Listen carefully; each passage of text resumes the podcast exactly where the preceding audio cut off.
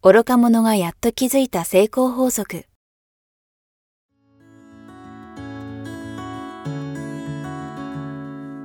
学校に行けない子供たちから、オリンピック選手をはじめとするアスリート、企業経営者、マネージャー、新入社員、メンタルサポーターとして20年間にわたり、講演、研修を行ってきた成田義則が、今と未来を変える人生哲学の話をお届けします。視聴者リスナーからの人生相談にもお答えします。こんにちは早川洋平です。愚か者がやっと気づいた成功法則今日は第21回をお届けします成田さんよろしくお願いしますよろしくお願いします。さあ、えー先月に続きですね今月も、えースペシャル、えー月間ということで、えーゲストにですねえーグローバルトレーナーの田中千尋さんをお迎えしています田中さんよろしくお願いしますよろしくお願いします。よろしくお願いします。す。さあ、スペシャルゲストということで、えー成田さん当然お知り合いだと思うんですが、田中さんとは一体どういうご関係なんでしょうか？えー私の大師匠でございます。大師匠。えーは10年前に、えー田中先生がこのストレスゼロというね、い。はい。拝読しました。僕はい。はい。これも今すごくいい本なんで皆さんぜひご一読ください。あの、ストレスを捨てる技術というストレスゼロセミナーっていうのを主催されてまして、はい。そのストレスゼロのトレーナーを養成しようというので、うん何人か興味があるトレーナー集まってっていうことで集まったのが僕がその中の一人だったんですね。うんそこからのお付き合いで、うんもうストレスゼロから NLP のマスターコースまでね、はい。そして、えーあとはカレードコンパス、はいいまあ、いろんな形で今教わって、うんもう僕の大先生なんです。あ、そうなんですね。じゃあ本当に今大先生ってお話ありましたけど、はい最初は先生と、まあまあ受講生みたいな。ははい。まあね、でも、私、イタリアが長いので、いはい。当時もね、イタリアから戻ってきて、はい研修をしてた。はいずっとイタリアにいらして、そうですよね。もう20年イタリア。そうですね。はい。ですからもうまさにイタリア語、英語、うん日本語、関西弁ペラペラ。あ、マルチリンガルですマルチリン,、はいリンガル、はい。ですごいんですよ。だからもうスイスでセミナーやり、もうオランダでやり、イタリアでやり、もうヨーロッパぐるぐる回りながら、で、日本に来てね、うんその時に出会ってるんで。あ、はいそうなんです。なんで、はい。はい。だから、あの、先生と生徒とかっていう感じじゃないんですよ。もう、む向こうでセミナーするのが最初なので、私。日本は後なので、はいはいはい。だからもう最初から、その、千尋ってみんな生徒さんって、生徒さんっていうよりかね、お互い名前を呼び合った形での研修なんですよ、向こうって。だから自分の中で先生っていう、たまたまそのね、うんものは、については私がちょっと詳しいけどぐらいのうんあれなので、うんその先生とか生徒っていうふうには思ったことがあ素晴らしい師匠。な これこれ日本語でしょ、ど。はい。これ、え、イタリア語。すごいイタリアでも出版してるんですよ。素全晴。らしい。まあこれもストレスゼロなんですよね、中身は、ね。全は関係ないですけど、あやっぱり海外では最初分かりやすくね。全部どうしても入れてくれてたの出版社の意向でねそうそうそう。全。はい。これも相当ね、あの、向こうで売れてる本ですね。うんそして、中国語。はい。中国はい。そして、DVD。あはい。うんすごい DVD 版も出てるんです。DVD。これはどっからでしたっこれけはね、えっと、これは蔦屋さんなんですけど、ダイヤモンド社から本が出た時に、そのメディアミックスって言って、本とうん DVD を合わせて出すっていうシリーズだったんですよね。すごこれもいいですよ。まあこれはもうはいね、本、本のあれうんですからね。本お持ちですもんね。はいはいうん早川さうんん、買っていただいた。い。はい。、はいい。や、非常に今日今ね、成田さんのご紹介にもあったように、そのストレスゼロだったり、カレードコンパスだったり、いろいろ実はね、成田さんから、あの、いつか田中さんをゲストに呼びたいというお話を、こう、ずっとあって、今日お話伺うの楽しみにしてたんですけど、ちょっと本誌と外れるんですけど、すみません、ゲストをお迎えしてながら、個人的な質問なんですけど、その10年前の成田さんは、どんな感じだったんでしょうか？いきなり本誌と関係いきなり。いや変わんないあのね、変わんないと思います。はい。明るくて、はいなんかあの、何でも興味あって、はもうどんどん質問されてみたいな。割とすぐ仲良くなりましたね。そうですね。ね。はいええあやっぱり質問するんですね少年のようなキラキラしたそう、もうね、あの、はいどんどん質問されて、うんあの、もうなんか、いろんな話しましたよね。ですね。こっから、はい。まあ、それるって、実際はね、日常の生活の話とか悩みの話をすると、それがストレス絡んでたりはするんですけど、まあ普通だったらあんまりこう遠慮しちゃうようなこともね、どんどん 聞いてくださるし、ちょっと、ちょっとイタリア人あ、ちょそうなんちょっと、ちょっと、ちょっとそんな感じでしたかかね。はい。今の成田さんとお二人の会話を、えー拝聴しても、やっぱりもちろん世界を股にかけてらっしゃるんだろうなっていうのはすごく伝わったんですけど、もう少しその具体的にグローバルトレーナーというお仕事とはっていといううか。かあのそもそもうん私がその研修とか、まあセミナーだったりトレーニングだったりあとまあコーチングとかねいろいろあるんですけど、をやり始めたのはイタリアにいた頃でイタリア人相手が先なんですよ。なるほど。なんでイタリア人にやっててではい。当然むイタリアにいるとヨーロッパなのでそのいろんな国の人がうん。本当20全部で今まで25カ国ぐらいの方と触れてるんですけど、はイギリス人もいればうん。フランス人もいるし、でアフリカの方からとか、アラブの方とかいろんな方がいらして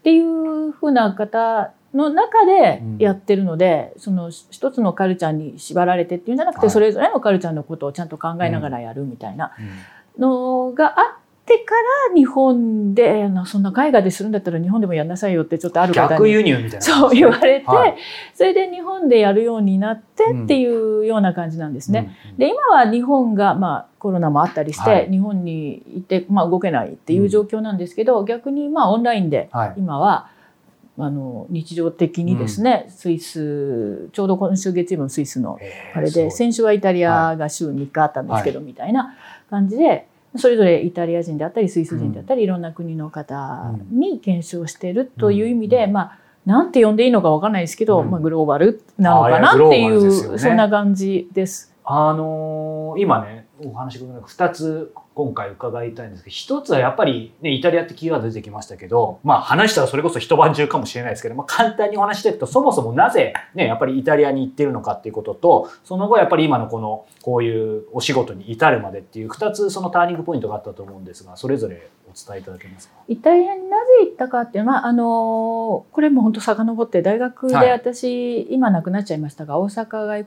外大だったんですね。今はい。阪大になっちゃいましたけどね、そこのイタリア語科出身なんですよ。うん。でその時にそもそも高校卒業する時に何語なんて分かんなかったんですけど、なんとなくイメージ的にイタリアってその古いものもすごいあるじゃないですか。はいはいのそうですね。ルネサンスだったりもうルネサンスね。はい。あるなんかそこに対する憧れとだけどなんか新しいものもあるでしょ、うん。すごくそうん。のデザインだったり、はい。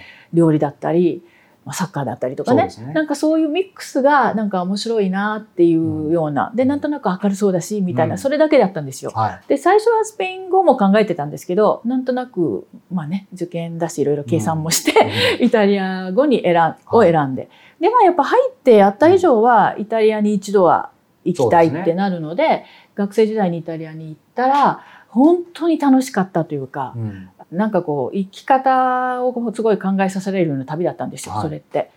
でそれですごくちゃんと行きたいなと思ってその時は本当に数ヶ月で行ってたんですけど、でも日本に戻ってきて卒業して、まあ、はいちょっと仕事してお金貯めてから、うん。もう一回ちゃんと勉強しようと思って行ったんですね。うん。でその時は本当に最初もう一回で大学に入り直したんですけど、で1年ぐらいしてそろそろまあ帰るかなって思ってた時に、たまたま日本のある企業はがい。ミラノに支店をお開けますっていう話でそれで、まあ、イタリア語、はい。日本語、えー英語を話せる人を探していたんですよ。でもうアルバイトでもいいんでしばらく、うん。とりあえず落ち着くまでって言われてで知らない間に私は誰かから推薦されてい すてみたいな感じで。うん。でその最初の、まあね、当時のボスですよね、に電話をしたらもうあのいつから来てくれる？みたいな話になっていてでだったらまあ何かのご縁だしと思って、でその時はミラノにいなかったので、うん。まあ、ミラノだから、まあ、それも面白いかなあって受けたと。うん。でそしたら1ヶ月ぐらいして私はそれこそ数ヶ月のつもりだったんですけど、なんか勝手に正式採用のあの ビザの申請とかが進んでいて、はい。ある日いきなり知ったんですけど、はい。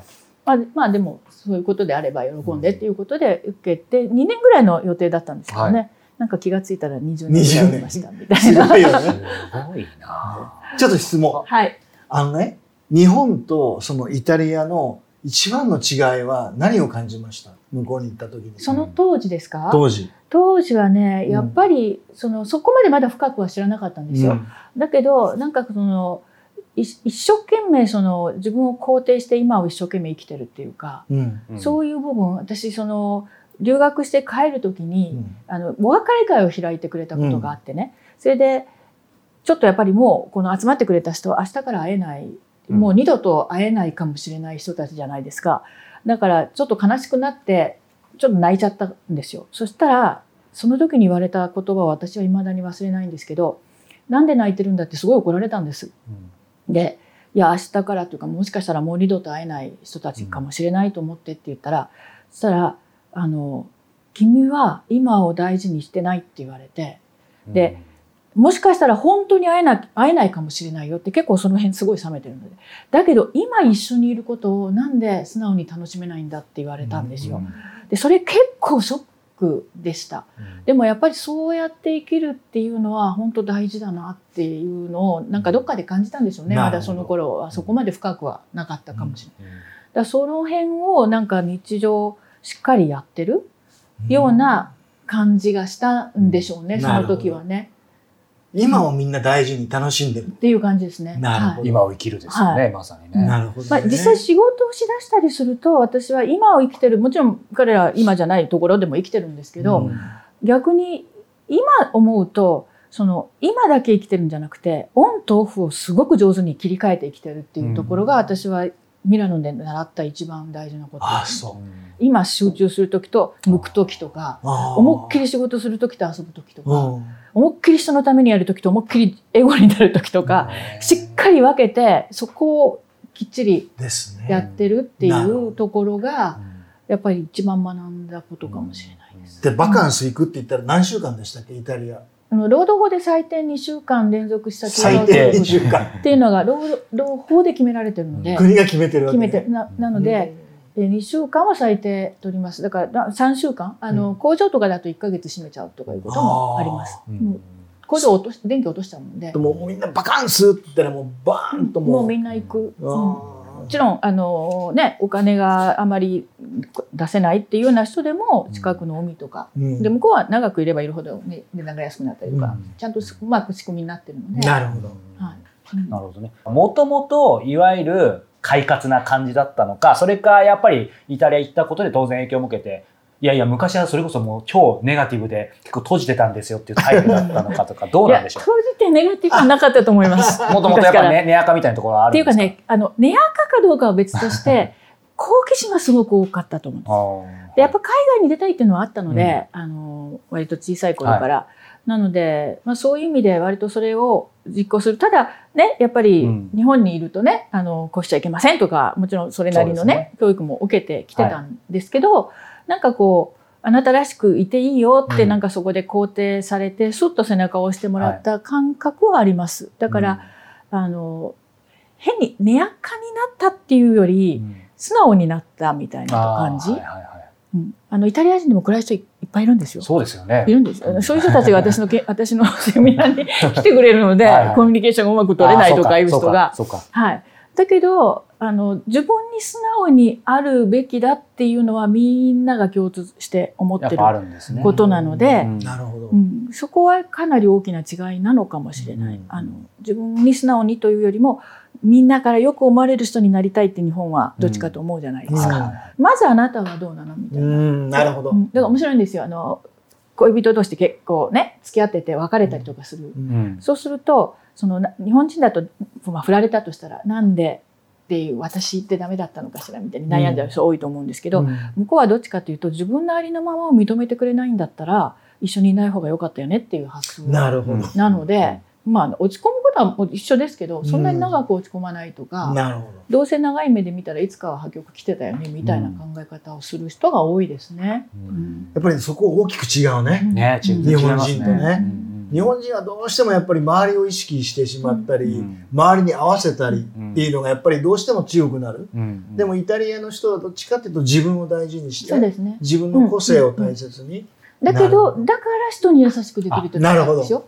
そう、そ、そ、それはすみません、かぶせちゃいます。うん。最近思ったんですけど、よくこう、日本はね、うん。こう、なんか集団で空気を読むとか言われてで、よ欧米はもう子だ子だって言うじゃないですか。うんでもそれってやっぱりその言葉は結構ざっくりとしすぎて、ある意味逆なとこありますよね。うん日本人はよほど孤独で、子で、あの集団には心を開かない。うん。で、ね、あの、やっぱり今の、まあ特にイタリアとかはそうかもしれないですけど、個人のそういう今を生きるとかそういう人生は大事にするけど、でもだからそうおっしゃったように、うんあの、つながりも大事にしてるみたいな、やっぱありますすよね。ごくありますね。はい。うんうんうんこのコロナのことでもまさにそうでした、い、かにそのその人たちを助けてあげたかっていうのでみんな競い合うみたいなところがあって、うんだから自分が元気だからこそ人を助けたいみたいなのはすごくあります。